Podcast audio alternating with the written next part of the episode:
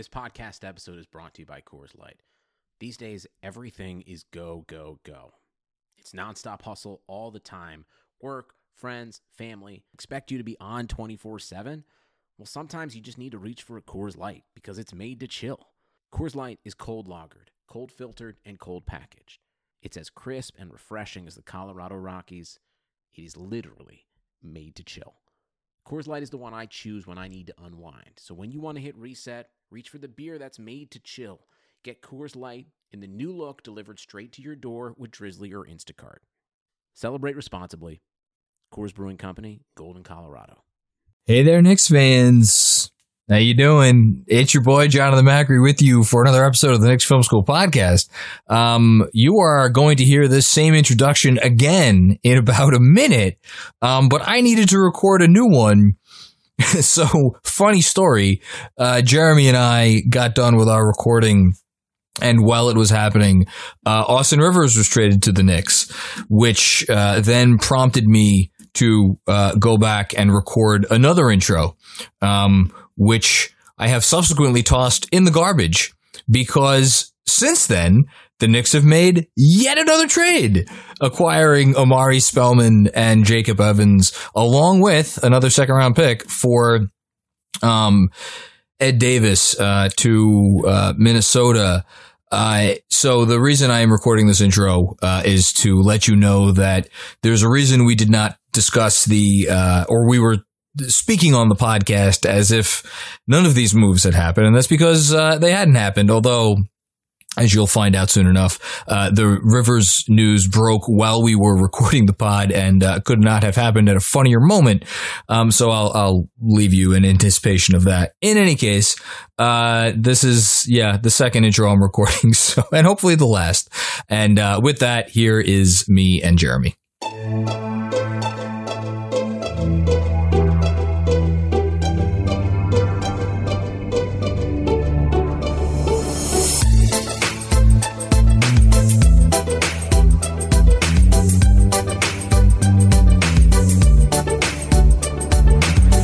Hey there, Knicks fans.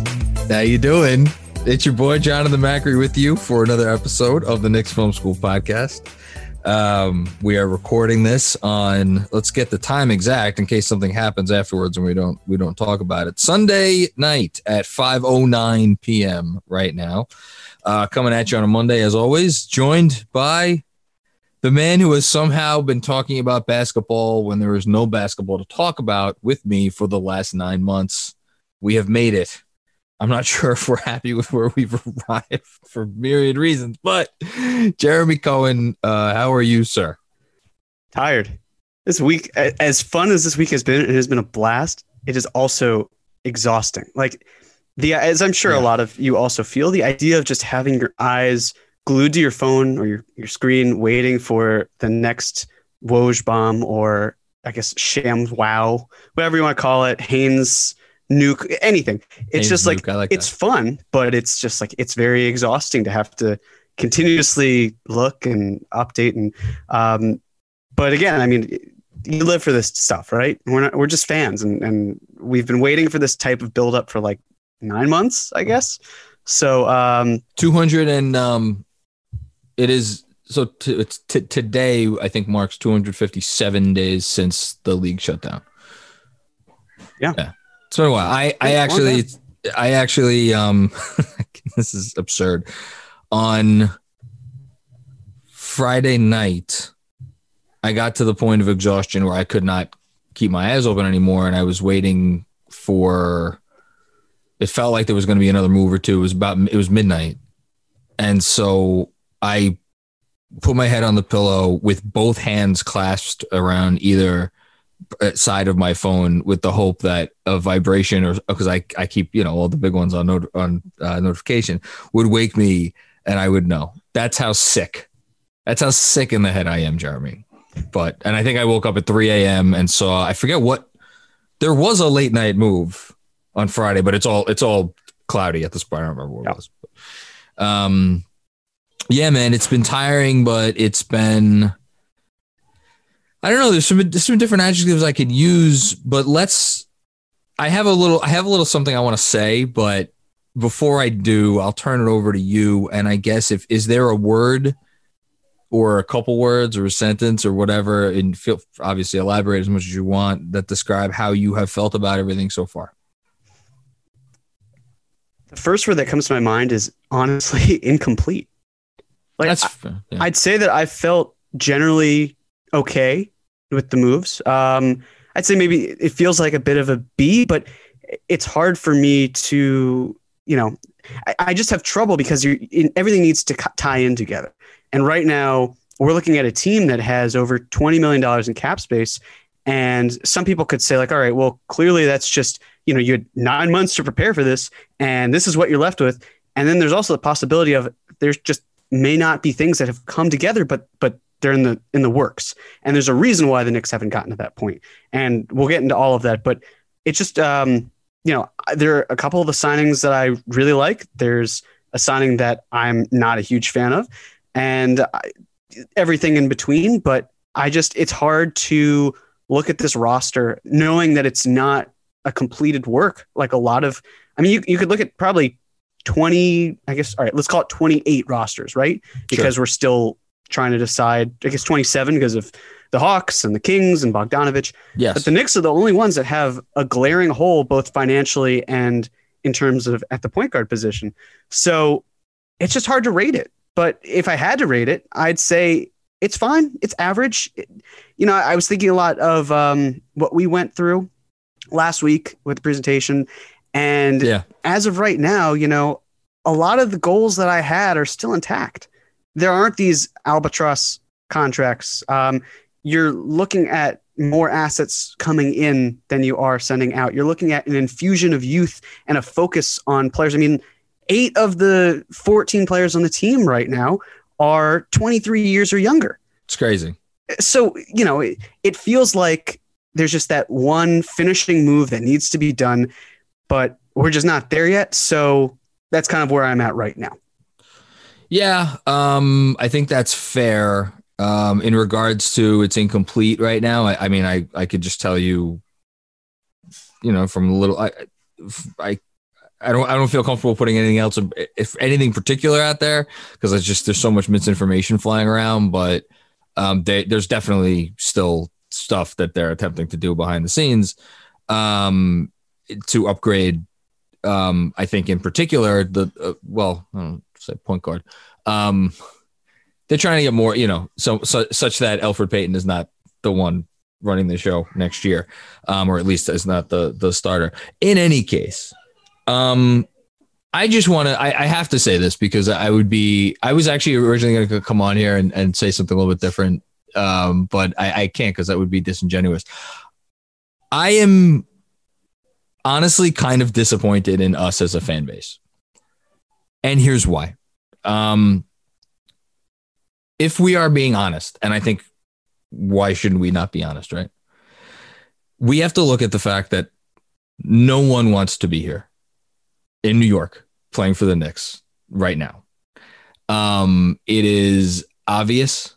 Um, and we could, you know, we could get into the reasons for that. I think the most obvious reason is there's a bad team here. And anyone that could have come here, whether it was Fred VanVleet or Gordon Hayward, it's like you, they would still be a bad team, even if that person came. And nobody wants to come play for the Knicks with the attention that they get um, if they're bad because it sucks to play for the Knicks in New York. I don't care if there are no fans in the stands when they're bad. Um, I, I think they're, you know, and I think that can be tough to accept. But the alternative is you go out and you pay guys 33, 50, 75% more than they're worth. And I like we did that last summer. We we went and got it's still it's absurd to say. We got Bobby Portis for 15. We paid Bobby Portis 15 million American dollars. That happened, Jeremy, right? I didn't imagine that. That happened. That happened. That was a real thing that happened. Like Julius Randle, people want to talk about like the contract that Julius, oh, it's not that bad of a contract. Fair. Go look around at what other non-shooting, non-rim protecting bigs who are better defensively than Julius Randle got over the last four days. Go look at those contracts and um, it's just like the people that are going to come here, if they're going to come here, they're going to, they're, you know, they're going to come here on overpays. So, like, I get you're upset, and I and you, I shouldn't even say you're upset. I get that you're less than pleased with Elfrid Payton as like the point guard here, and I get a lot of people are upset at that. I'm upset at it. You know why? Because I had to watch Elfrid Payton last year and he wasn't particularly fun to watch. And when the team was on the floor with him, they were frustrating. And I totally hear that and I totally get it. And I remember I didn't get amnesia, right? I, I remember that that happened. Um, but the sad fact is that he was the best point guard willing to come here and take our money to play this year. Um, unless you, I mean, like I could DJ Augustin have taken goodness. I don't know. Would you want three years, thirty million dollars? Do you want to pay DJ Augustin three years, thirty million dollars, Jeremy? I do not. Not so much, right? Um, Shabazz Napier is that that's that's what that's what's getting your blood flow out there, Knicks fans. Shabazz Napier, go look at his uh, on-off splits over the course of his career. Um, for the minutes that he played, he has not necessarily been a guy who stayed on the court all that much. Anyway, um, I I get all that, but it's it's not about Elfrid Payton necessarily. It's like they needed to go out and act responsibly. They needed to give the fan base, me personally, the belief that they were not going to be pressured into doing something ridiculously stupid. And through five days, after a lot of people for a lot of the last nine months have been jumping up and down, worrying Leon Rose. Why would Leon Rose come here if not to bring stars to this organization? They don't have a comprehensive plan. All of these development people, they're for show. It's all nonsense. It's all BS. they went out and they like acquired Ed Davis for two future second round picks. And then they like maneuvered on draft night. They traded for a future second. They're in it on JaVale McGee what, right at press time, whether who knows what happens with that. They haven't gone and traded for Russell Westbrook. They didn't pay Gordon Hayward four years and $120 million. They didn't do any of those things. They made moves around the margins. They did what I personally, as a fan, have been begging them to do for essentially the last 20 years. And they didn't and, and and I don't want to hear. I'm going to write about it for for today's newsletter because coming at you on Monday. But like, you can't compare this to last off season when they when they paid guys two and three times more than they were worth, and more importantly, when they got out and went out and got guys who were completely the worst fits with the players that they had who need the ball in their hands and need guys who are going to complement that. You don't bring in a Bobby Portis or a Marcus Morris or Julius Randle if you're trying to foster the development of a Kevin Knox and RJ Barrett. You don't do that. Um, is Elfrid Payton great? No, of course Elfrid Payton's not great. This isn't about Elfrid Payton being great. And I'm sorry for everybody who's like, well, why'd you have to bring in anyone? Run Frank and DSJ out there at the point guard position. Folks, there is no easier way. I'm almost done, I promise. There is no easier way to make the players on your roster absolutely despondent about what you are doing as an organization than putting them out with a point guard who can't play point guard. And look, I love Frank Ntilikina. I, I want to believe in Frank Ntilikina. I, lo- I think Dennis Smith Jr. deserves some modicum of belief in him. These are still young players. They could grow. The notion that it would have been a responsible decision to go into next season with those two people at the point guard position and nothing else is lunacy. I'm sorry, it's lunacy. They needed to bring in someone who could run a competent offense. And I'm not going to sit here and quote statistics about how many points per 100 possessions the Knicks scored when Elfrid Payton was on the floor with Mitchell Robinson or when he was on the floor with Mitchell Robinson and Julius Randle. And yes, even when he was on the floor with Mitchell Robinson, Julius Randle, and RJ Barrett, you can look them up, folks. They're pretty damn good. Um, I get it's ugly and I get the spacing isn't ideal. Well, guess fucking what? Beggars can't be choosers. I'm sorry, but that's how I feel. Um, and you know, if and this is the last thing I'm gonna say. Um, for fans who wonder why we hear the rumors about Russell Westbrook and John Wall and whoever else the fuck. This is why. This is why when you have people who have to run the organization and they look out and they see everybody and their mother being like either A, why didn't the Knicks do anything? Or B, this is all the Knicks did they, they just have to act like a normal goddamn organization for once in their lives. And I'm sorry if Elfrid Payton made you get in your feelings about their offseason. I really do apologize for that. But for fuck's sake, sack up and accept the fact that this is where this organization is at right now. Blame whoever you want. There's a lot of people to go around to blame. Some of them are still there. I hope they lose their jobs soon. Um, don't have to guess to who to think of who I'm talking about. Um, but it, it's time to look in the mirror and realize where this thing is at. And where this thing is at is ground floor, basement. Um, they need to operate like this to get back to a place where hopefully, hopefully, fingers crossed, they can develop talent, turn these draft assets into something, turn this flexibility into something. Again, this was the easy part. That's the worst part. It's like people are complaining about this. This was the easy part. This was the bare minimum. Now comes the hard part. Can they do it? We'll see. I don't know. But the last five days have given me encouragement. That's it. I'm sorry. I, I don't think I've had maybe what five rants like that in the history of the show, and I felt like one was needed here. So, yeah, you know, I, I generally agree with what you're saying. I yes, obviously this is a team that what went 21 and 45 last year. Something really shitty. That sounds about right. It was not great, and this is a bad team. We knew that this was a bare bones roster that needs to be upgraded both through the draft and uh, clearing away a little bit in terms of you know players on the roster. I, I think though, and something to keep in mind though is that it's also because there are just better teams out there. It doesn't have to be that oh my god the Knicks are so bad that they can't attract anyone. It could be that hey you know DJ Augustin he just got three years and twenty one million dollars to go From to the, Bucks. Bucks. and that's a contending contender. team, right? Yeah. You know, so if you're making seven million dollars versus, as you said, if it was like three for thirty, right, or however much it would have to be to make sure that you're paying a premium to steal him away, not from the Magic, but now from the Bucks. That is a lot. And so for me, it was like, well, I, I mean, I, I wanted someone like a Killian Hayes to run the offense, but uh, or, or at least be second. Obviously, I, have talked about Mike Conley before. Yeah, but the get, idea, a, get a rookie in there. But the idea was okay if you can't get if you can't trade for a guard, if you can't get a rookie in there, and if you can't get someone like Fred VanVleet, what is your fallback option? And for me, it felt like okay, that would be DJ Augustin. That's a great pick. But after that, it felt like who really is there? You know, I, I'm not sure who could be left from the scrap heap.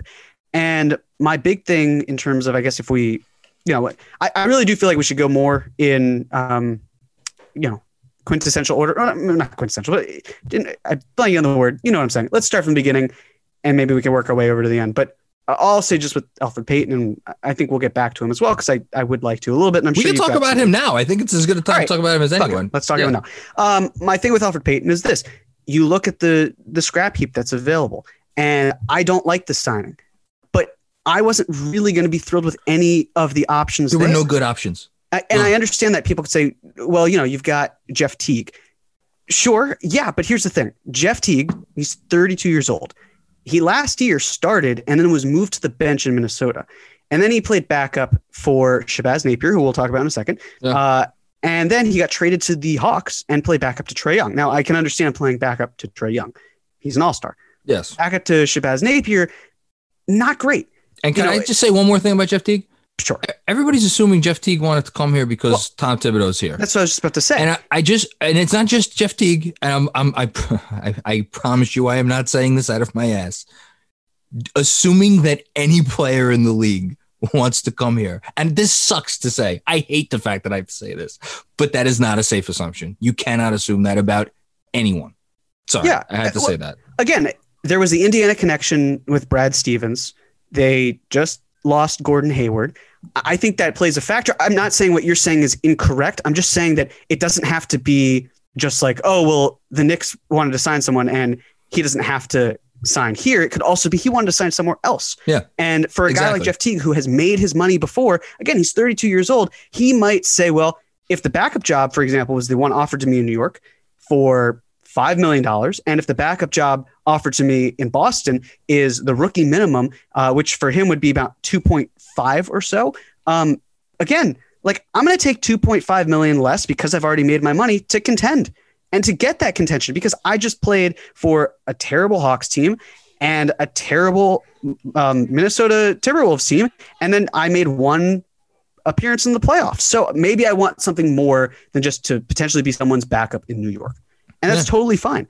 But uh, the Berman report felt very vague to me. It wasn't that I didn't want to believe it. It's just the way that he phrased it. It it yeah. didn't necessarily come off as like one party turned down the other. It, it it didn't feel it didn't feel certain, and it left me asking more questions than I started with. That's fine. Um, and, and, you know that's just kind of the way it is. But then you move on to someone like Shabazz Napier, and he, he like yes, obviously he makes someone like Elfrid Payton look far worse, and Elfrid Payton makes him look like a Steph Curry type. But we're talking about someone who has started 56 of a possible 345 games. Yeah. And, you know, if you want to talk about him being in a backup role, then sure. But to me, it just feels like we're talking about the devil you know versus the devil you don't. And because we've seen Elfrid Payton, it's like, okay, well, we know we don't like that guy. We, we really don't. And we want to go somewhere else. But uh, there's something I was looking for and I found it. And it was really fascinating to me which is that, as we know, Elfrid Payton and Julius Randle have been on the same team together for the past two seasons. They were in New York this past year, and the year before that, they were in New Orleans. This past season, Elfrid Payton logged 1,246 minutes. Okay. Of those 1,246 minutes, a whopping 1,035 were flanked by Julius Randle. That's hmm? 83% of his time spent with Julius Randle. The, the season before that, he played 1,250 minutes. 802 were with Julius Randle. That's 64%. For yeah. context, RJ Barrett played 1,704 minutes. Okay. He played 606 minutes with Mitchell Robinson. That's 35.5%. Yeah, it's ridiculous. So, yes, it tells me two things. One, the Knicks did not do a great job of playing RJ and Mitch. And two, Elfrid Payton and Julius Randle are playing so much together to the point that it is so hard to separate the two. It's like trying to date one of two Siamese twins. You have to figure I was out. Waiting. I was waiting. I knew it's. I knew something was coming. I knew it, something look, was coming. You can you can you can point to one's flaws and say, well, I can see what they're like with and without that person it still feels like there is somewhat of a tenuous grasp. And I get it. His offense is absolutely abysmal. And I, am not trying to sugarcoat it. It, it really is. But can I, we talk about I, that? chance, Finish what you're saying because I want to get back to it. I got the chance to get some um, stats from Synergy. And overall, I mean, Elfrid Payton on offense last year was poor. That's how he graded. He's graded out as a poor. He's poor in transition. He's a below average player in the half court. Um, you know, he's he's not a good pick and roll ball handler here. It's his below average, 27th percentile. He's eighth in transition, uh, eighth percent in percentile in transition. It's just not good, but there are some positives. He was excellent in the handoff division. Um, he was very good in offensive rebounds, and his cuts were excellent. And then you look at his defense. His defense last year was actually rated as excellent. The problem is that, well, he was very below average off screens. He was not good in isolation. Um, but as a pick and roll ball handler, he was good. They rate him as excellent in post ups. There's something to work with. It's not a matter of this is a good player and we should have him in a backup role. It's a matter of, and I can talk about, I have Teague's information here. I have Shabazz Napier's information yeah, no, here. I've got Payton like... from before this season. It's, I can tell you, it is not sparkling. But what I do know is relatively speaking, yeah, it's closer than people think. It does not mean that I am content picking between any of them. I am really not. And but, nobody and nobody should be. Right. And the thing is though, because and you talked about this and it's totally true. If you see a lineup that features five players and they're all 20 to say 22 or 23 years old, that is a flaming disaster. Yeah. You need someone who can be a floor general, who can direct you a little bit. And Elfrid Payton is is actually capable of doing that. Not super well to the point where he belongs here, but well enough that it is an upgrade over the younger players that you have because of their inex- inexperience, because Dennis Smith Jr. is a shell of himself, because Frank Ntilikina has just, you know, I still believe in Frank, but I'm not entirely sure it is at the one. There's a lot of unproven here. Elfrid Payton is a proven commodity. He's proven that on offense he stinks. Absolutely. Do not get me wrong. But defensively, he does hold value. And offensively, if you can fit him around three shooters and a big who can operate in the pick and roll, then you're looking for some success. And if you're doing that off the bench, we were just talking about this in the Slack channel for the Strickland. Mhm. If you pair Elfrid Payton with Nerlens Noel and you get three shooters like Bullock and Quickley, and if Knox comes around, then you're actually looking at a second unit that's not ass. It's actually okay. and it, it congeals a little bit more. But the fact, but l- that's our bar, right? Yes, of course. But I want. I also have been thinking about this. Think about what Saturday represented, right? What would it have been like if Gordon Hayward opts into his contract, or Friday night at 6:05 p.m. it's a sign and trade to Indiana, or they figure out a way to get him to Charlotte. All of these opportunities, but then what what happened is that we had our hopes that were very low to begin with. It felt like, and then suddenly Gordon Hayward became an option, and we're really excited about this. Some obviously there are people who just didn't want that. They Yeah. prefer to just be a mediocre team, get a great pick, you know, the Cade Brigade, whatever it may be. That's fine. That's Yeah. your prerogative. That's cool.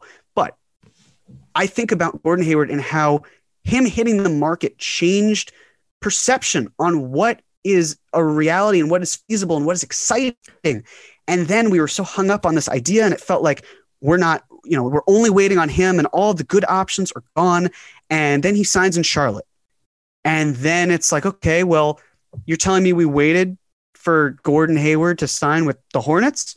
Well, And yeah, what's it's the like, well, he opportunity signed cost a of waiting? four-year, $120 million deal, which Knicks fans, the vast majority, would not have wanted to touch. Yeah, but And- what was the what was the opportunity cost of that? What what player got signed during that time Right. where it you seemed like at? a lot of the market was in a hold, and a lot of the other te- like unless you're a team like Detroit. There's Yeah. very few teams had cap space. We talked about the fact that there were only Yeah. five teams, and of those five teams, the Heat basically There's only one left now. back. Right. Well, of course, but the Heat brought the band back together. You had the Hornets keeping it open. You had the Hawks going after Gallinari, which, in my opinion, is an awful fit, especially because you've got Collins at the four. I, you have to they're- I don't know him. what they're gonna. There's something going on there. It's a mess, but you know they're trying to win, add win I- pieces around Trae. I get that. I Um, don't. it- sorry, I. I just I don't I don't want this to become a let's defend Elfrid Payton part Right, podcast, it's- and you're not doing that. Exactly. It's more we're not just- trying to do that. Right. It's But, more like- just trying to lay out the cards here because you It- have one team. You when Gordon Hayward was off the market, you had two teams that were really available. I mean, three. What? No, two. You had, you had the Knicks and the Hawks. Yeah. And the Pistons already blew their wad, you know, within the first three hours. So what you're basically trying to operate with here is what are we going to do with the leftover money? And and it didn't have to be like Gordon Hayward is plan A because yes, you did have 10 months to plan for this. So if you didn't think if unless you knew for a matter of fact from the get-go that Gordon Hayward was going to opt out and you were going all in on a player like him, which it really doesn't sound like that was the plan, then you've got a lot of options here. And then after the the the feeling hits of Gordon Hayward signing with a team like Charlotte, then it's like, oh my God, we're stuck with Elfrid Payton and we didn't get Gordon Hayward. And so it's like a double whammy. Yeah. And No, again, I think it's it's all about the order of operations here because I'm I'm very much convinced that there is more going on. Well, look, um, it may because not of the fact that there is there is just an absolute logjam again in the front court.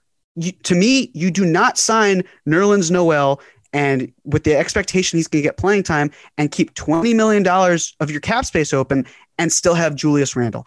I'm telling you, it feels like there's something in the works there, and I really think that if what if what the Knicks did instead was switch up, whatever you know, we'll find out what this trade's going to be. For all we know, this trade could happen if there is a trade. Um, oh, with the Lakers. we Lakers. record this podcast while people are listening. The point being, if you did whatever trade that would be, or you do other actions, and then you sign Elfrid Payton to leftover cap space, then it's a different story. Then it's like, okay, well, we got the big person, whoever that is.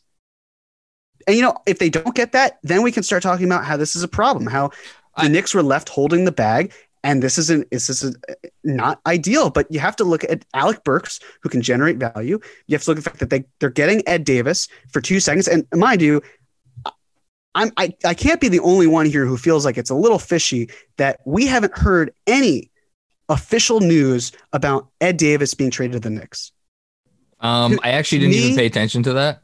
To But me, yeah, no, that makes sense. it is bizarre. And what it tells me is that there's a bigger deal going on in the works. Oh, we're okay. Listen, we're gonna get to your craziness in a second. Sure, sure. We're, we're we'll do gonna that. get but, there. but again, I yes, I agree. It it sucks to the point that it feels like we are or at least I am, I don't want to speak for you, but defending Elfrid Payton when that's really not the case. It's just looking at the market that's available and the fact that the Knicks could have gone a number of different paths. And like I said last time, it always feels like navigating through um, landmines and hoping not to step on one.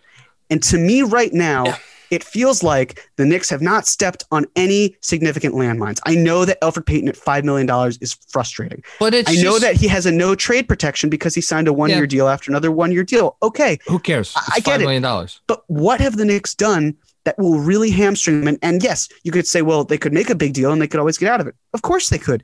I, you know, if you if you said Gordon Hayward at three years, I could have figured out a way to, to walk myself into that or talk myself into that. Mm-hmm. If you'd said four years, I would have been a lot more uncomfortable. And the only way I would have been comfortable with that type of deal is saying two years from now, I feel comfortable using his salary as filler. But if it was a right, if it was a fair number, if it's the right deal, if it's the right number, and if he's healthy, because we know that he has had some concerns it would have with been, injury. It would have been again to use the same words I used before. It would have been lunacy. Right. But again, entertain giving yes. him that contract, or for that matter, giving eight to ten of the other contracts that got handed out. Yeah, uh, it would have been sheer lunacy. And I'll say this, and then I'll, I'll flip it over to you. I do agree that the Knicks are at a lower point, and they're building.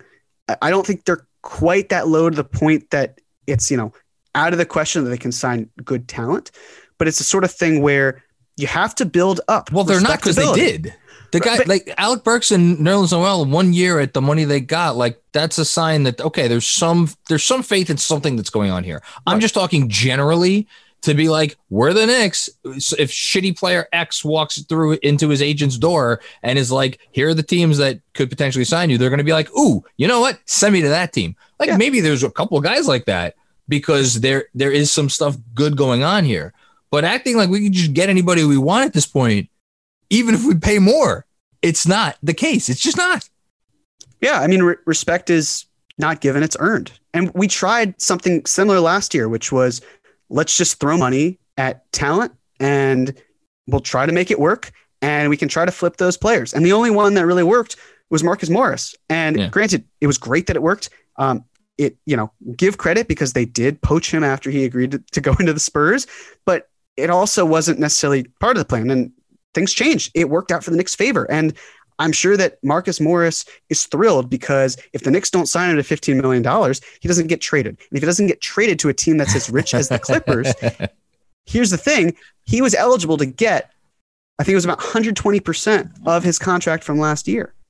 So he's making, he wouldn't be able to make the money that he's making right now with the Clippers if not for the fact that the Knicks gave him that $15 million to begin with that's this is so this is where it really comes back to for me because again this is not about defending Elfrid Payton who I actually think is a little bit better than you're giving him credit for. I think the he again it, it, it someone who could just run an offense and have the other guys on the floor at the same time as him feel like okay and I'm gonna I'll get to the Ray, the RJ Randle dynamic of this because that's real. That's a very real thing and if people are upset about that I totally get that.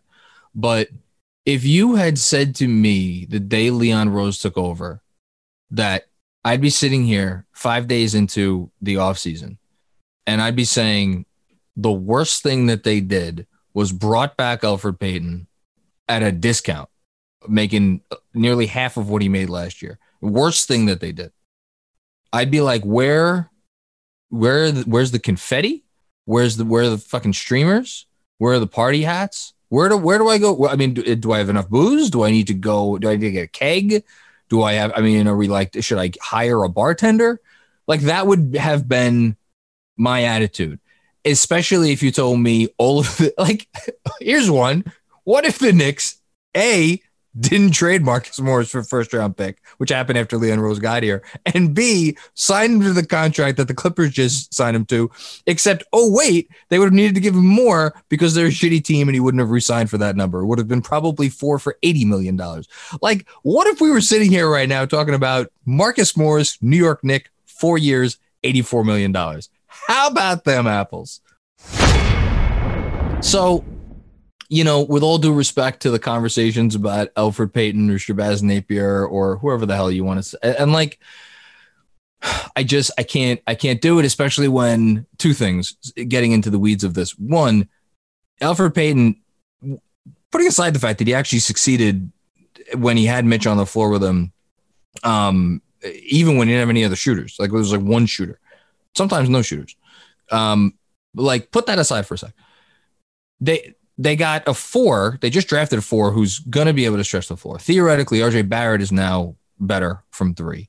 Um, and I don't know who they're gonna start at the three, um, whether it's Burks, someone who's not here yet, um, you know, Knox, like that person should also probably be able to give you a little bit of floor spacing as well. So the thing about like he can't shoot, the offense is doomed. RJ is going to be driving into, you know, four people again. Like, cool your Jets. That's probably not going to happen, um, especially since they have a real coach. That's first of all. Second of all, um, the RJ Randle thing again. That's real. Randle needs to go. Not because he's a bad player, not even because he'd necessarily be a bad fit on this team if used in the right role, but because it's just like you said, too stocked up at this point. You just drafted the, the most, arguably, the most NBA ready player in the draft, and he plays Julius Randle's position. So, and I could say, again, I can't get into specifics, but I, I know for a fact that they're trying to move on from. Let me rephrase that they have had discussions about moving on from Julius Randle over the the last several days. That much I could one thousand percent confirm, and I'm not breaking any news by saying that. We've we've heard from Ian Begley and we've heard from Marc Berman. Like all these people have reported that they would look to move on from from Julius Randle. Um, so like they're trying. It's not easy to move on from Julius Randle. Again, as I referenced, look at the contract numbers that guys who are of his similar archetype and arguably worse got. So um, we shouldn't judge it yet and you know what? Worst case scenario, if this is the roster that they go into the um the uh, training camp with, I guess my final question to people would be like, okay, well, what did you want them to do differently?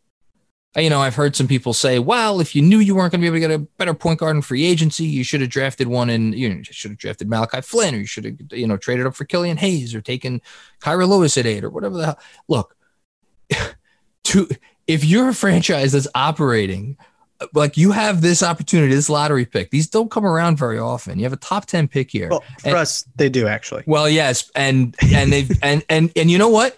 And the last time we had well, RJ was like a no-brainer. I'll put him aside. But before that, they drafted Kevin Knox. Why? Because they needed a scoring wing. Right? They needed a scoring wing and they drafted Kevin Knox. When who else was sitting there?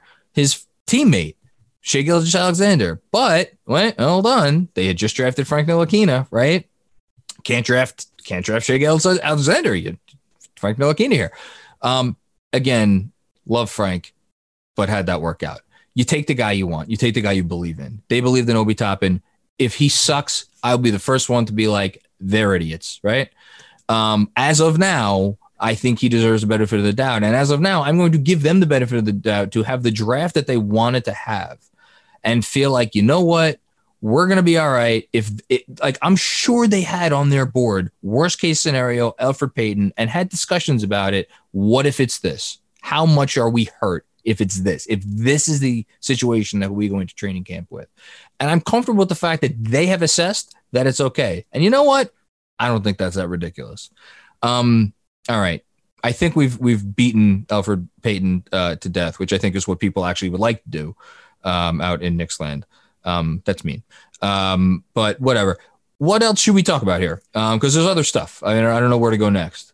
Um, sure. Uh, we quickly touch on Alec Burks, who I, I, think Burks. he's a much more likely candidate to start. Uh, definitely more so than Kevin Knox. I if Kevin Knox is starting at the three, then I think something's gone horribly wrong.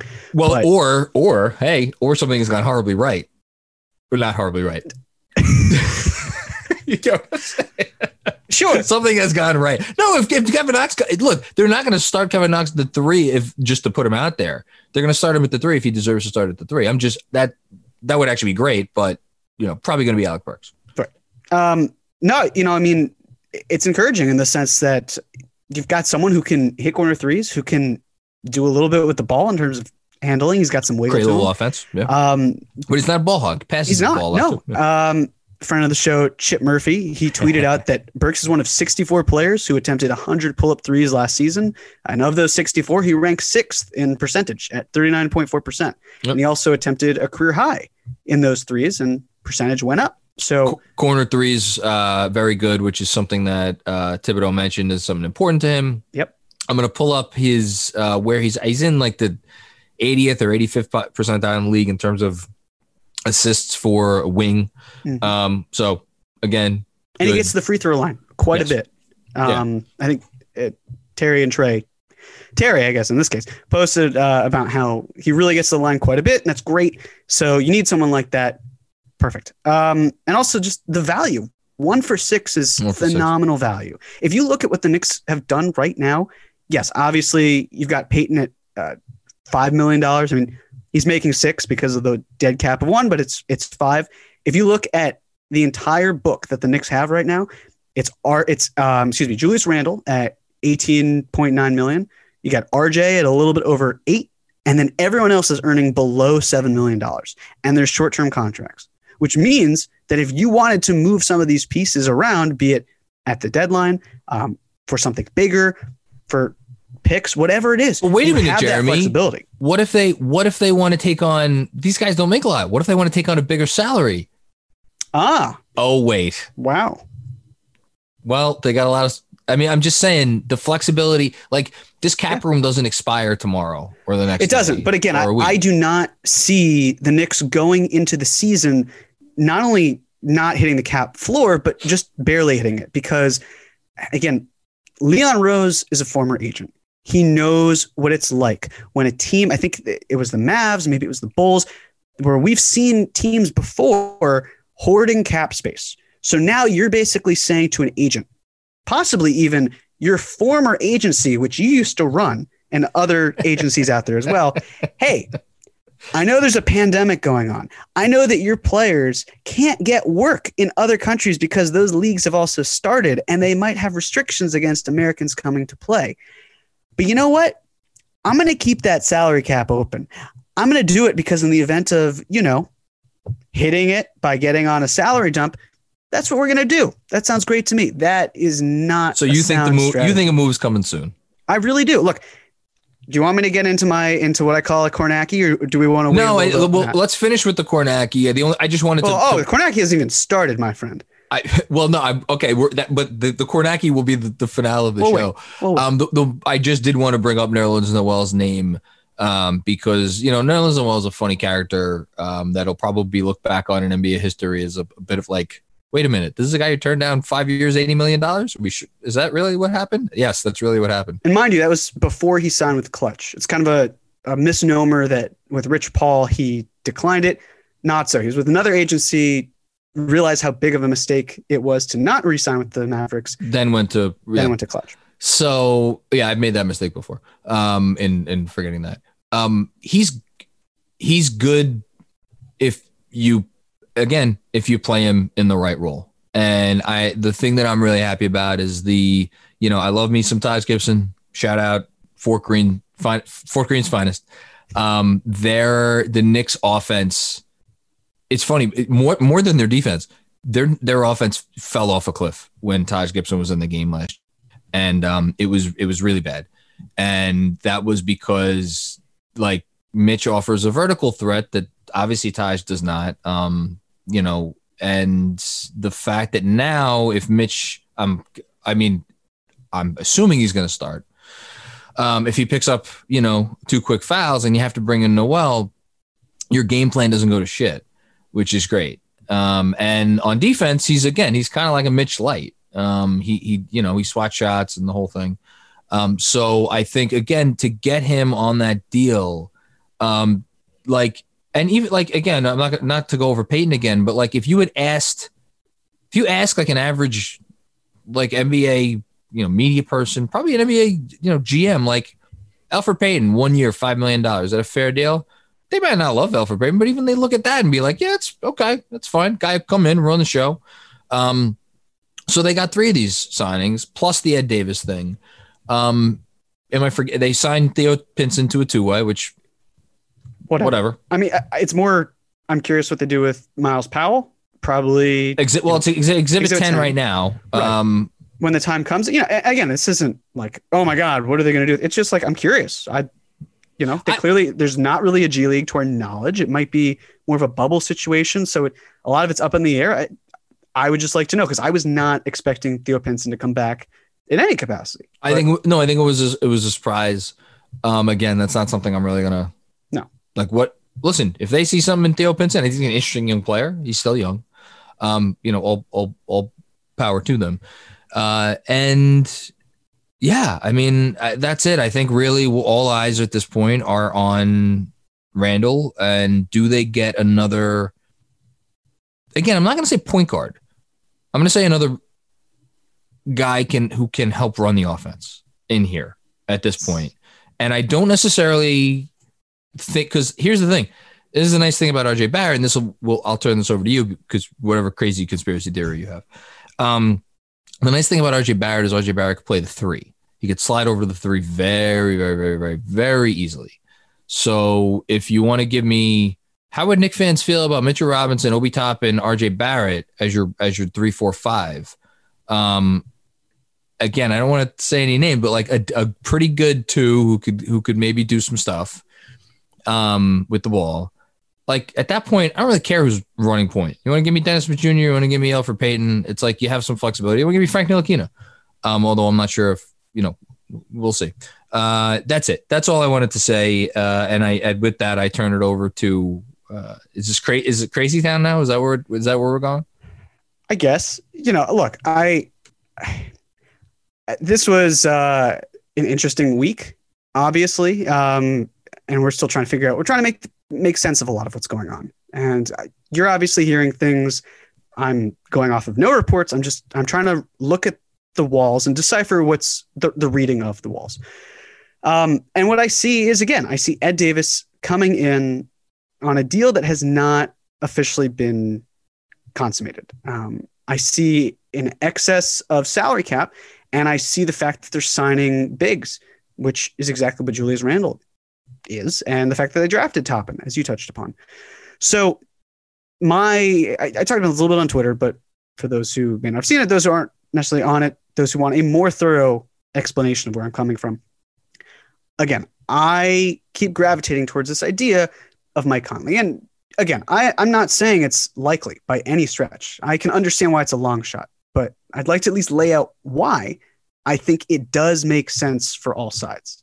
So, just to begin with, if the Knicks figured out a way to get Mike Conley's salary in and shipping Julius Randle's out, it would not be to Utah, but just bear with me, they would have $5.1 million left. Now we know that they're also potentially in conversations with JaVale McGee in terms of taking on his salary. So there's a thought of, okay, well, if we took on $4.2 million, we'd have like less than a million in cap space. We'd be good there. We can also figure out a way to use our room exception and we can cut one of, you know, Davis, McGee, figured out there. The question But that course- doesn't open up a, a roster spot, correct? uh, well, right now they're at 14. So it would still be a push because Randle for Conley Yeah. and then, you know, And then you're bringing in one more person. right. But you're cutting one of Davis and McGee. So that would be down one. Yeah. So I guess that's my question. you're still at 14. so so hold on though. I don't think they. So whether if they if they if they acquire Ed Davis, I, I hope I'm not throwing cold water on this. Um, if they acquire Ed Davis, right? That Ed, Ed Davis was acquired. Obviously, well, actually, it doesn't matter when he was, was required. His salary is on the books for this season. If they cut him, my, my unless I'm really mistaken, that doesn't open up a new roster spot, does it? Sure, it does. It's dead salary. It's a roster spot. It's just the money that's committed. It's the same way in how they cut Taj Gibson, and that's $1 million on the books. That opened up a roster spot. That's true. This is blowing my mind. It's, it's just 15 bodies that you need. So, you know, the 14 is including Ed Davis because it's a presumed trade. Okay, Trade Mike Conley I'm with you. I'm Randle. sorry, I didn't. Some I some did not realize that. That's fine. That's fine. So, but again, the question here is the Jazz are obviously not going to deal with Julius Randle. There's no reason for them to when they just signed Derrick Favors Yeah. using the mid level exception. Yep. So then it's a matter of where's he going to go? Yes. And I also look at a team like New Orleans, and New Orleans is fascinating to me because look at the market that's out there right now. It's dead, absolutely dead. There, there's no Deader than team denim. that can offer Brandon Ingram a contract that's over $27 million, which is what his max would be. Yeah. So if you're New Orleans, unless you're trying to play the short game here and say to Brandon Ingram, this is our offer, it's a cheap offer, take it or leave it, there's some tomfoolery going on because why wouldn't they just extend it? If they want to help build around him, there's some sort of extension that can go on. So you're saying what? You're basically saying why haven't they ex- uh, offered him the extension yet? Yes, I don't Okay. quite understand because if that's a player that you want, to, I mean, we're looking at Jayson Tatum, Donovan Mitchell. They they're restricted free agents next year, and they've already signed extensions. Bogdan Bogdanovich just signed an offer sheet with the Hawks, and that's with another team. Why is Brandon Ingram not re-upping the very moment that free agency starts? I don't think it's because the Pelicans don't want him. I think it's just because there's other things going on. So if I you can't wait. I, I'm I'm so I'm like waiting for my mind to be blown. This is great. Continue. Let me just put it this way: if I'm right, great, whatever. If it's if I'm wrong, it's fun fan fiction to pass the time because we've got so much cap space that. Fan fiction's great. I love this. All right, so if you take away Brandon Ingram's cap hold, you are running at about 101.7 million dollars for the Pelicans. But you're not going to do that, right? You're going to give him a max. So then you're at around 128 million, and then there's some dancing they can do, absolutely. Um, but if they use anything more than like the taxpayer mid-level exception, which they absolutely could, they're suddenly hard capped. Be- Being hard capped is not a problem because they're not going to hit 138 million, No. but they will have more than the luxury tax of 132.6 million dollars. Why is that a problem? if they do well- what? I thought you said Ingram gets them to 128 or Right. 127. If they sign anyone for the non-taxpayer, Oh, if they use the mid level of it at Right. hard caps. I mean, they, got they're, it. they're Okay. not in the taxpayer mid-level. or sorry, it gets them to the tax. Yeah. but Okay. they you know so anything that's that's more than say like five million dollars that's going to get them into the tax bracket so why is that important? They have no desire to be. in. right and the reason they have no desire to be in is because of the fact that the benson family also owns the saints and the saints have a salary cap of about 200 million dollars which means that with very limited income you are spending 100 i'm sorry excuse me 340 million dollars because you have to pay luxury taxes too Yeah. on just player salaries alone. We haven't even talked about any of the people in the front offices of either teams, No, it's a lot of money. any you know, overhead you have to deal with. It's a ton of money going out, and you don't know when money's necessarily coming in. And it's important to these teams. It's important to save money. Yeah. And so it's this it's this thought process as well of look how many point guards they have on the roster, right? They've got Brandon Ingram. What am I looking? Well, he's they Not have Brandon, Eric, he's not. Eric. I'm sorry, Eric Bledsoe. Eric You Bledsoe. Lonzo Ball. You've just drafted Kira Lewis Jr., Kira Lewis Yes. Jr. Um, you've got They don't have George Hill Walker. anymore. They sent George Hill off to. uh Yep. They just trade him. They just traded him somewhere. Oklahoma City. There you go. Yep. But here's the other thing: Steven Adams, he just got two million dollars in his bonus to move from Oklahoma City to New Orleans. So that also adds more mm. money to the payroll that is unavoidable. There you go. That's a problem for them. What are they going to do? Well, let's then talk about the Jazz because the Jazz in this case would be sending out Mike Conley. Well, they themselves are in the luxury tax by about $3 million. We're not Okay. sure how their front, their new ownership feels about spending money. But the thing is, and I, this is what I wrote about for the Strickland last week, there is this possibility, probably a strong possibility, that the Jazz go into the luxury tax next year, which means that they get hit with the repeater tax if they go into the tax this year, which is Yeah, bad. so it, it's not just about this year; it's about next year, and the money uh, uh, can add up quickly. As if anybody's seen um, the reports of what Kelly Oubre Jr. is going to cost um, the Warriors, although I guess they may have a disabled player exception, but whatever, it's going to cost them a lot of money. Continue. Sorry. yeah, Oubre, the addition of him is going to cost in total $82 million. Yeah, yeah. But- it, it adds, it's just the, the way the multipliers work. It's like you don't. There's a reason why teams like climb over themselves to not go in the tax. Right. Yeah. So you've got one team that's in the tax. You've got one team that could easily be in the tax and has financial woes themselves. and you've got another team that has plenty of cap space and they're trying to move parts. So if you're the Jazz, you're looking for a point guard. You need someone that you can say to Donovan Mitchell, we're building around you. This is the reason why, because we love you. We um, Oh. want to keep you. And obviously he resigned. I just I, I see it now. Okay, You see where I'm going. But I'll right. So how can the deal work out? Well, what I've got is this. You get Conley and Davis to New York. You get some sort of, you know, asset. Maybe it's one of the second round picks from 2023. Um, and then what you do is you could say, well, in terms of point guard, we could trade, we being the Pelicans, we could trade Eric Bledsoe or we could trade Lonzo Ball. The thing about Lonzo to Ball Utah. to Utah. The thing about Lonzo Ball is I am skeptical that the Pelicans want to pay him his next contract. I am also skeptical that the Pelicans want to pay him in his next contract. Right. And I think that drafting Lewis gives us an insight that he's not ready to take over by any stretch. That's that would be Bledsoe's job.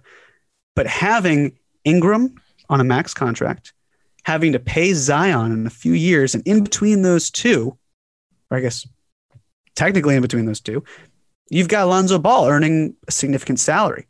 And I think that the perfect thing for a team like Utah to say is we've got someone that can be along Donovan Mitchell's timeline. They can grow together. They were the same draft class. It works out perfectly. Lonzo. And then Lonzo. And then in Yeah. terms of fit, you know, I mean, look at their point guard situation. I, I, I talked about this. I oh, think, I in think the Lon- where Lonzo and, and Mitchell would be wonderful together. it really would be. It'd be a great fit for both of them. And you don't have to necessarily start Lonzo either. You can t- potentially bring him off the bench if you really wanted to, because uh, the the lineup of I want to say Donovan Mitchell, uh, Bojan Bogdanovich, Royce O'Neale, Joe um, Joe Ingles. Joe Ingles, and Rudy Gobert did really well. they Like, did. incredibly well last year. So you could run those five and then have Lonzo off the bench. You could do a whole. I don't. I don't think they'd actually do it. I think that Lonzo, you sure, know, but- is, is yeah. There are opportunities. That's that's it. Uh, and his shots really come along. So it, it's not like he's this awful addition. And mind you, the Jazz were the number one team in three point percentage last year. Okay, so wait, hold on. Um, and well, then, I've got to add one more player to the mix. yeah, please. In order for salaries to start to match, you have to add like if you're sending Lonzo and his eleven million dollar salary, you've got to send like twelve something around their back, and to to New Orleans. from New Orleans to Utah. Can't just send Lonzo on his own. You've got to attach more salary with it. So here, if you're you, if you're New Orleans, you're not going to. Because Con, so Conley's going out. Lonzo's point five. Yes. Lonzo's eleven. You need more. Yeah. So here are the salaries that Well, you can no, you don't. You do. You do. Why? 'Cause- What is you? T- okay. Here. What is? What are the Pelicans getting? Well, I'm, I'm We're getting not to there yet. We're not there yet. Okay. We're getting there. So I didn't. I but I. I sorry. I wasn't under. But if it's for you, what could? But why couldn't Utah just send out Conley and, and take in Lonzo? because we're also involving the Knicks, and But the otherwise Knicks have they to send salary out. The Knicks can't just take salary in. Well, yes, because they are. They Right. have spent some money. Okay. Right. So the other salary that you're adding, you're not sending Steven Adams because that's a gargantuan $29.5 million deal. Yeah. You're not sending Brandon Ingram. You can't even trade Eric Bledsoe until at least December 5th anyway. And you wouldn't trade Bledsoe and Lonzo Ball. You're not trading Zion Williamson. The only other contract that makes sense Which got some breaking news, by the way. is JJ Redick. Um, do you want me to break the news now? Or you want me to f- finish? No, no, let's hold off and then we'll crush my dreams. Keep going. All Keep right. going. I want you to finish. I It want doesn't you to even- come so far. You've come it. so far. It, John, I hate this. I hate everything You've come this. so far. No, we're keep. Not only are we, man. not Fuck only are we keeping this in the podcast, we are we are like featuring this as its own YouTube clip. You, how long did that last? That lasted a solid ten minutes at least. I had a feeling that this was going to happen. I really did. Twelve minutes, maybe. you know what? You know what? This just makes for better better drama. This now is it's just this a freak out on is- my part. This You know, is content this shit. creation. It's all bullshit. You know. All right, whatever. We'll just, Free we'll just keep going my plan, Free and then we'll announce the news afterwards, and then I'll get into my own tirade. Whatever. All right. You've got JJ Redick going because of the fact This feels useless, man. All right, whatever. You got JJ Redick going into the salary because of the fact that it matches. And then the only reason you're sending Julius Randle to New Orleans is due to the fact that you need to have matching salary. And you can send, you know, a 2021 second round pick. It doesn't have to be anything. It, works. The reason it would work for all teams is because of the fact that you get two that avoid the luxury tax. You get one that doesn't have to worry at all because of cap space and can absorb a lot of this and still take in a JaVale McGee type dump, and everyone would be happy. But of course, I can't be happy because, John, would you like to say what just happened? Before I do, hold on. Let's just the so the final deal that you concocted, the final deal that you concocted is Julius goes to New Orleans, right? Sure. Okay. Julius goes to New Orleans. JJ Redick and Lonzo Ball go to Utah. Hypothetically. Um, and Mike Conley Jr. goes to the Knicks. Along with Ed Davis. Along with Ed Davis. And the Pelicans, do the Pelicans get anything else? Do the Pelicans get like a, a draft? Probably get Pelicans probably get some from the Jazz, right? They would get a protected first round. They would get a protected first round pick. And the Knicks would get like a second round pick. That's a really good deal. That's a really good deal. And um, you know what? I think um, I think it's something that, you know, maybe if the Knicks, maybe if the Knicks had you in their front office, this is something they would have done. This also proves, by the way, that I'm not a burner for any front office, you know, personnel. Because clearly I would be in the know that all right, should we just say it? Should we just, you know, I mean, people know by now, obviously. You have to. Well, no, Austin Rivers is a Knick. One year deal, as reported by Woj. Um, they now have 15 roster spots, which means um, any trade. Well, here, well, here's the thing. They they could still do your crazy deal. Uh, no, just, well, just, hear me out. Well, okay, what? all right.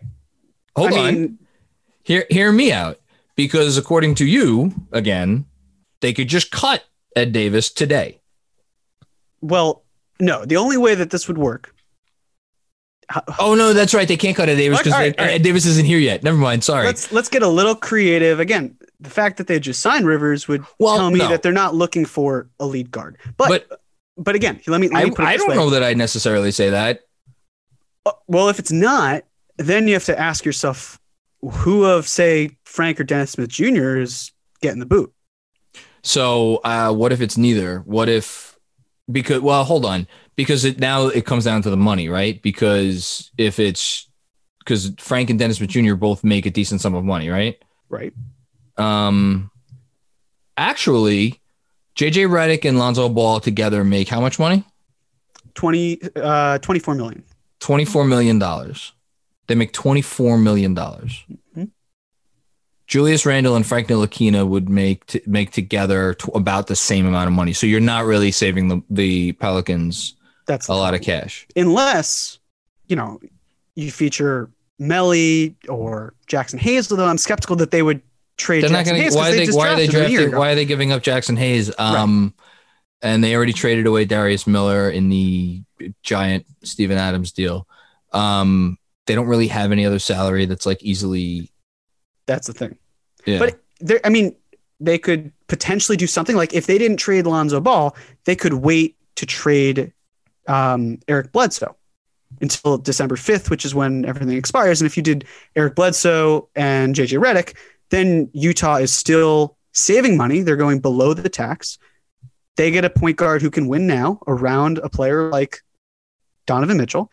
And then in that case, you could have Lonzo Ball being able to spend. I love how we can just like we know that this dream is dead, but we can try to revive it as much as we know, can. Like you know, some sort of ER doctor performing look, surgery. I'll, I'll be honest with you. I don't. I don't think that.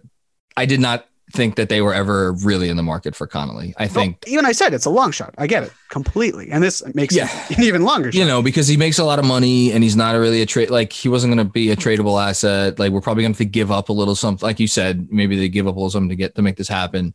Um, what I, what I, where I thought you were going for a minute was, um, was Lonzo to the Knicks which now this would seem to because like Austin Rivers is kind of like the poor man's Lonzo Ball. Um, obviously, he's not the um, he's not the playmaker that Lonzo Ball is, but in terms of a guy that like can he run a, a little bit of point for you in a jam? Yeah, but really he should be a two, and it's not great because the shot comes and goes. Like that, he's in that sense, um, and he's a good on defense. Um, what I'm, it's we can just throw this whole fucking podcast and right in the garbage. No, no, this has to live. I worked, I worked too hard on this for The whole just fucking die. podcast is thrown in the fucking trash. um, I I really want to go poll everybody on Twitter who was up in fucking arms about about. I'm leaving my rant in. That's for shit sure. Who was up in arms about Elfrid Payton? Like, again, they got another ball handler. Like, is he a point guard? Not really technically, but again, the whole. You want to talk about development? Let's close the show by talking about development. You know, everybody throws around development. Yeah, this. Okay. What is development this year? What does it look like? It's putting the ball in RJ Barrett's hands, and seeing what the fuck he could do with it. Everybody forgets last season. Part of the reason why they sucked ass for the first however many games of uh, that Coach Fizdale was in charge is because he essentially treated RJ Barrett like a secondary ball handler. He treated Julius Randle like a primary. I can't say that with a straight face, but it was a real thing that happened. Um, and he treated RJ Barrett like a second secondary ball handler. His assists were, were significant. Um, his usage was way up there. And then Mike Miller took over, and um, everybody was scared for their jobs, and and they took that responsibility away. Um, RJ Barrett, for whatever value he's ever going to have in the league, uh, it's, going to have to be some way, shape, or form as a playmaker. Um, he's going to have to have the ball in his hands. So then you get to the next step of like, all right, how can we do that such that it doesn't run into the problem that I brought up before, which is that when you put the ball in the hands of someone who the rest of the guys on the floor don't believe can run a sufficient NBA offense, it's it's they're just going to be despondent over that. Well, it's great when you could have other ball handlers on the court at the same time who can handle the ball, can you know, again, not running offense, not running offense. I'm talking about running offense, but it's you're not leaving it all on that one guy. And Austin Rivers, to me, is a great compliment to RJ Barrett in that sense. Do I feel comfortable running lineups out there of Rivers, Barrett? Let's let's talk about this. Rivers, Barrett. They got the aforementioned Alec Burks now. Um, Obi Toppin and and Mitchell Robinson. Five minutes, ten minutes a game. it wouldn't be the worst thing in the world, right? Not the I- I worst thing. I could get behind it. It's just I think this gives them some nice options, and I think Rivers is is is he's a good culture guy. He's a good locker room guy. One year deal. Another guy who you talking about? I don't know what the money is yet, but um, let's see if we have updated reporting. Marc Berman, God love Marc Berman. The Knicks got a point guard from Houston, and it's not Russell Westbrook. Love him.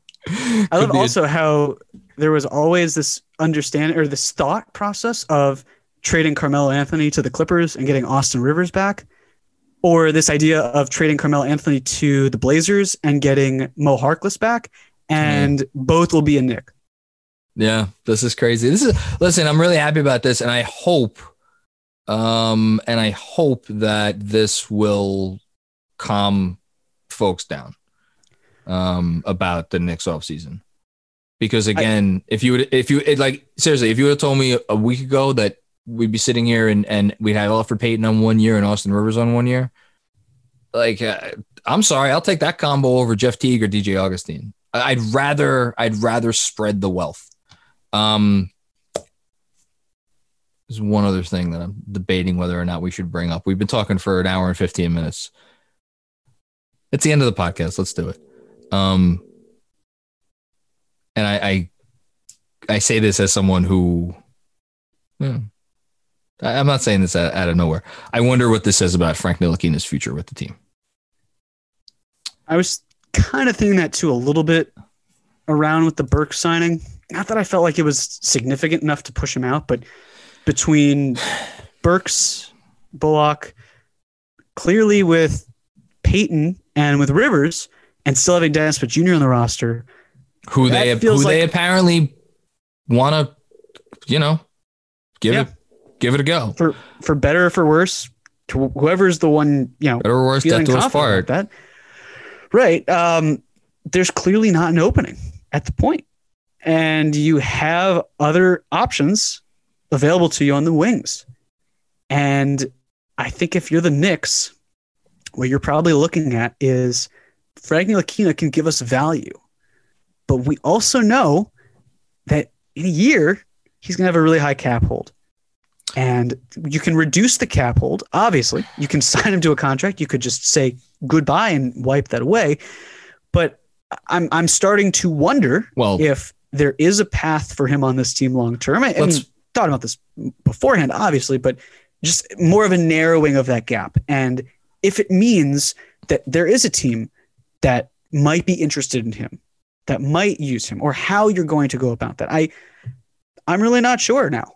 But I I, I do agree. I think that the idea of him being on this team long term is probably a lot less as of right now than it was, say, 15 minutes ago, well, let's at least to public knowledge. let's just we're here. We're gonna close it out with this um, rotation. You know, Tibbs. Say one thing for Tibbs. He's it runs a pretty tight ten man unit. He's, he's not someone that really likes to fuck around. He likes to be steady and stable and like kind of have that have that thing. So I'm not even thinking about positions right now. Um, I'm just thinking about guys that are gonna play for sure. So we got Mitchell Robinson. We got Noel. We got Toppin. Um, I'm gonna put Randle in a, to the side for right now. Just, just gonna, I'm gonna do what a lot of Knick fans would like to do and just kind of move Julius Randle over to the side. Um, we got Obi Toppin. Um, everything I've heard, literally everything I've heard, and again, maybe the, maybe the reason I've heard it is because they want people to believe it to to build up like this allure. But everything I've heard is that they don't want to give up on Kevin Knox and they're in on Kevin Knox and they're still they believe in him. And like it, I might not believe it if it wasn't for the fact that they just hired Kenny Payne. So I'm putting in Knox as a guy who's going to play some minutes yeah, that's fair. this year. Um, so that's four. So you got RJ Barrett, you got the aforementioned Rivers, who, I mean, you could tell me Austin Rivers is going to lead them in minutes this year, and I wouldn't be surprised. That guy's he's good. He's just a good basketball player, and you like you want him on the floor. Um, RJ Barrett, Rivers, um, Elf Pay- Payton, he's going to play. One, two, three, four. So Mitch Noel, Toppin, Knox, RJ Rivers, Payton. Um, they got Bullock still. If he's here and he's healthy, he's going to play, right? Who am I forgetting? DSJ is so there's DSJ, which is not an automatic, right? Did you say Brazdeikis? Oh my God! You know who I? I didn't say Braz. I'm not saying Brazdeikis because that's not an automatic. Um, I can't believe I'm forgetting uh, what's his face, Burks. So Burks, DSJ.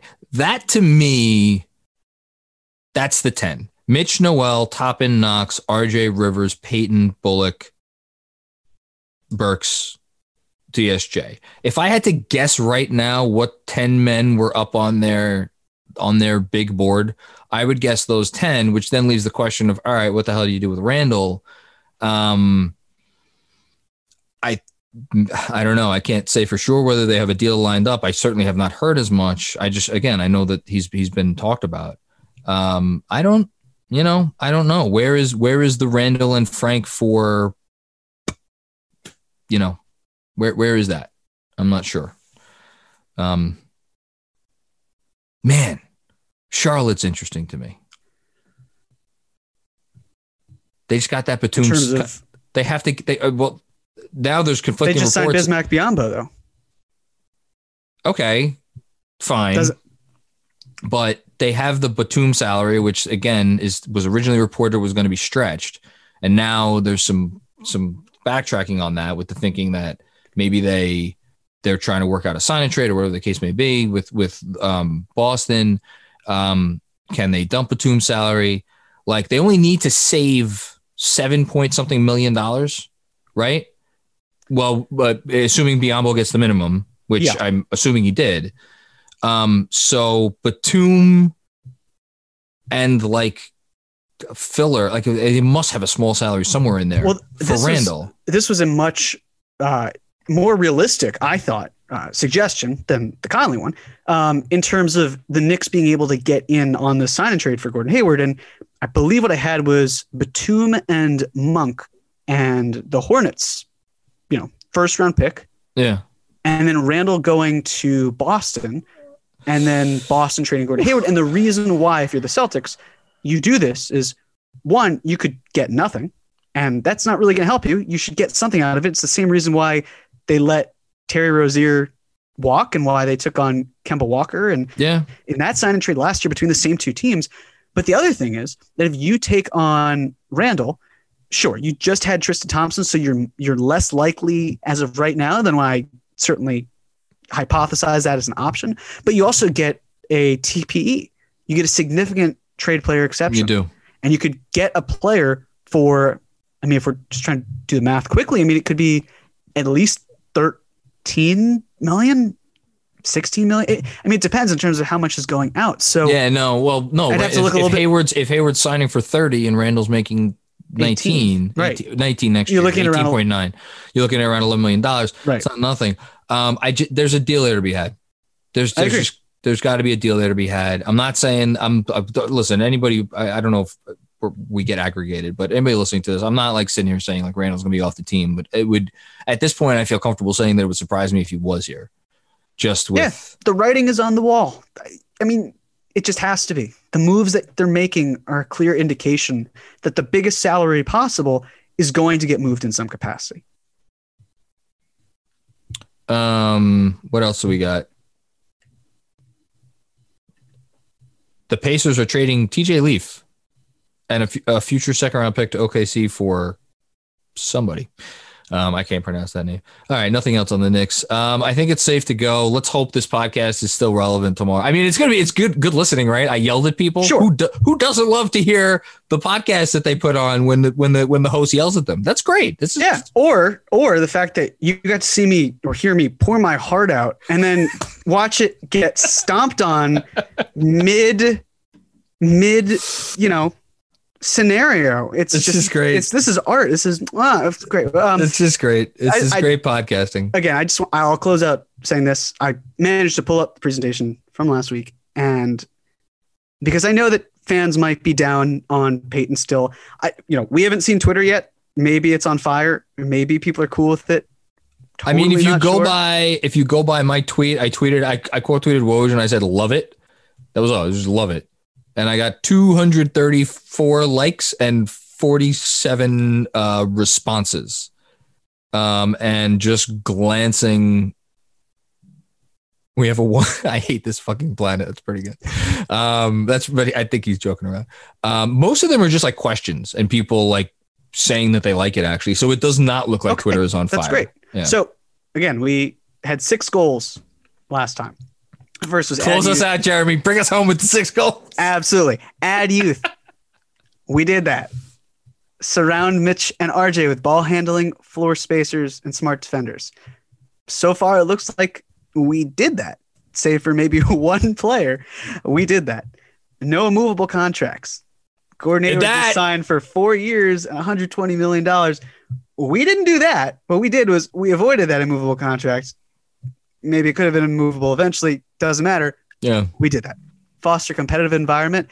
I, I don't know what's more competitive than a team that is basically full of people in their 20s trying to carve out roles for themselves. Can we, can we actually, and and the fact that at the five now you have Mitch Yeah. not having to lose time to Taj Gibson, but instead you've got Nerlens Noel breathing down his neck. can we just talk about that for two seconds?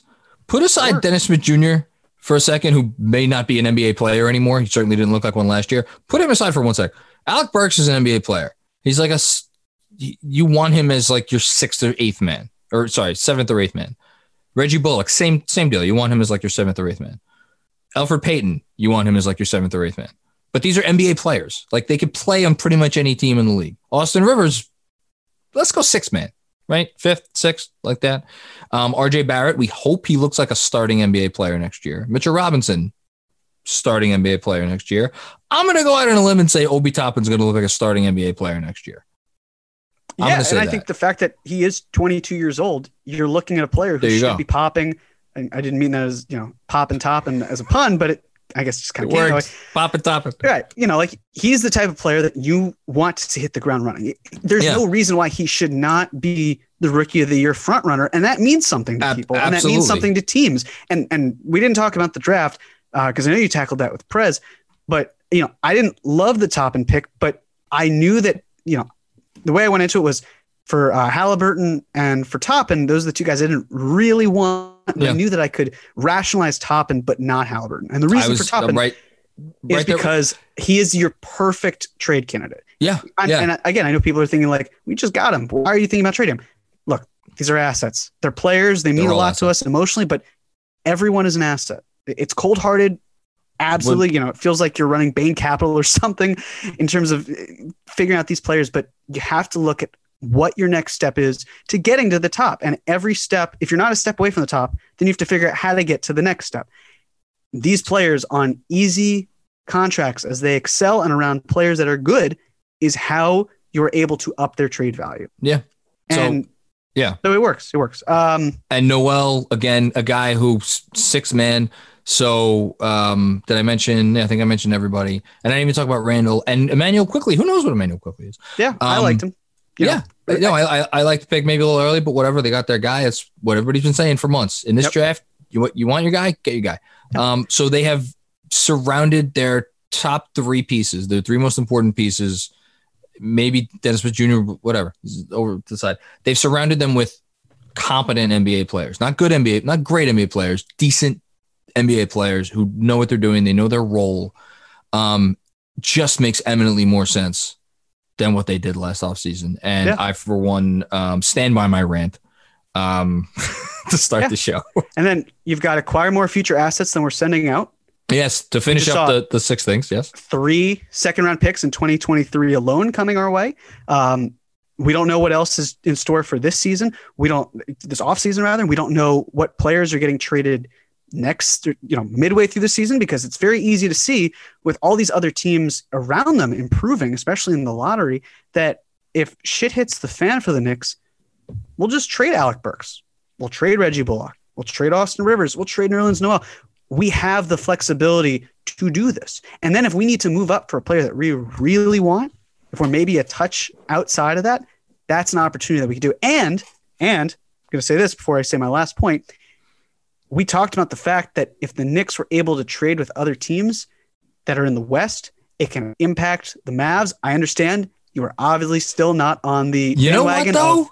Can I can I just pick. can Whoa, I just whoa, whoa, whoa, whoa, whoa. yes you can in a moment. say what you Let me just finish yeah where we can be in an opportunity where that trade doesn't have to be don't trade that whatsoever but if you start retooling other teams in the west to the point where they're not trading first round picks obviously but they're getting better and you're building everyone around the mavericks to get better except for the mavericks themselves which then could matter in the long run because if it pushes the mavs down a few spots it could determine a home court advantage in a in a play-in game. It could maybe even factor in the fact that they have to play in a play-in game or you know whatever it might be. So that's the fifth one. And finally flexibility in 2021 keen focus on 2022 i don't know about this one all i know is that randle going away makes sense this year it makes sense next year from a $4 million guarantee Yeah, but if he- standpoint you could stretch the four million to No. don't stretch it again well you can if you need to. of course, of course you can, but you've already got Noah's on the book, so um, it's not optimal right now. It's just if you can find a trade for Randle that works conveniently enough, you also get four million dollars off the books Yes. for next year. The question then is, who are you signing to use that money? Obviously, we don't know this, but you know this might sound silly. All I'll say, and, and I'll wrap with this, and if it's a hot take, I'm, I'm not trying for it to be truly. Listen, man, you're But- you've earned it. All right, but here's my feeling. The reason why Anthony Davis has not re-signed with the Lakers is not just because he's looking at what the Lakers are doing. He's also looking at what other teams are doing and how they're affecting their cap space. And then if you're the Knicks, you're not banking on him leaving LeBron James, especially not a year before LeBron James enters his last year of his contract. But what you're doing is you're saying, this is what we're doing to build around our guys. We're leaving space open. We know there's a good market. There's obviously a room here for you. We know that Obi Toppin plays your position. We can also trade him because of how he impacts other people. Anthony, this is what we're able to do. Clutch. We're signing a couple of your guys. We've got Mitch here. We can pay him first. We can pay Anthony Davis, your other client. We're figuring things out. Again, I don't see Anthony Davis being like, "Oh wow, okay, I'm just gonna waltz on over to the Knicks." No, you don't. You don't leave the reigning champion, at least unless you're maybe Kevin Durant, and even then he didn't do that, to go to the Knicks. But the point here is he's just monitoring. We know he's going to sign in LA for at least a year. It could even be two. But the fact is he's looking, he's paying attention, and that's important. And and honestly, like no one can tell me otherwise. He, has got his no, eyes look. everywhere. If you see the fact that they're trading picks, he knows what the future holds. He knows they have to bring another star in. You just have to be cognizant of that. That's all. Um, look, uh, I will. I would love to be able to sit here and talk about Anthony Davis as a realistic thing at some point. Um, all I will say at this point, right now, um, is that they are. And again, I'm not saying this is going to be easy. The Knicks are a competent uh, 25 win season. What? How many? 72 games. So that would make that that would mean that they went what 25 and 47 7 okay they're a competent looking 25 24 win season away from walking into next summer in a really interesting position with what is going to be a top uh, barring something fucking nuts a top 8 pick in a draft where again lots of shit could change you know. Nas Little went into last year's draft as a clear top four guy ended up getting drafted like 30th shit happens. But there seems to be a pretty strong feeling that there's like seven or eight guys here that are real guys so they're going to go into next again they need to be competent they, they need to make obi toppin and rj barrett mitchell robinson he's got to make these guys look good kevin knox would be nice like, but they're one season away from going into next season, make things off season very interesting. Um, and regarding the Dallas pick, and I hope Schwinn, I hope your ears are ringing somewhere out there. I have to say this. I am willing at this point to say, with the moves that Portland has made, with the moves that, with the moves that um, Phoenix has made, and Golden State, I think will I think Golden State will still be okay because Steph Curry's that good, and I think they maybe got another something in them. Like L.A., L.A., Denver, Utah, Portland, Phoenix. Phoenix. Use, I mean, who the hell knows with Houston? Golden State, like you see the vision. Seven seed, six seed, seven seed. That's oh, as much as high? I can. What? You think it's that, that high? That's as much as I can go right now. That's all I'm comfortable because I still think the kid's going to go into next season as um as the um, MVP, MVP front runner. Sure. Which I think if again history says if you have that guy on your team, you're going to win however many games. Um. So, but that a seven seater in the West is the uh, especially with the way the East is shaping up. Shit. I mean, that's the fifth, sixteenth pick in the draft next year. 16, yeah, 17? Something around there. And if they, again, if they make it to a play-in game, anything goes. Anything could happen. And then you're looking at a team, this could really go for any of them. It doesn't even have to go for the Mavs. You could look at a team that's in the seventh seed that loses to the eighth seed and then has to play the winner of the nine and 10. And if they lose two games, they're out. They went from the seventh seed, which in a normal right, year would be listen, guaranteed playoffs. We're getting nuts here. We're getting nuts here. But, you know, that, that's just, that's just the way it is I, now. That's here's, here's, a, here's how here's how I'm closing this podcast out. Actually, no, I can't close. I'm going to close out the podcast. One more thing, but we've got 90 minutes, and I haven't mentioned our sponsor. I think they're still our sponsor. I don't know if their ad run may have actually run uh, out yesterday, and I may be giving them free advertising. But fuck it. Uh, MyBookie. You've been hearing me talk about them for God knows how long. That's because they're awesome. Um, it's clear that 2020 has been a year unlike any other yeah, the Knicks re-signed Elfrid Payton. This is why you need a sports book that with offers unlike any other. Get some skin in the game with MyBookie. Thanksgiving is three days away.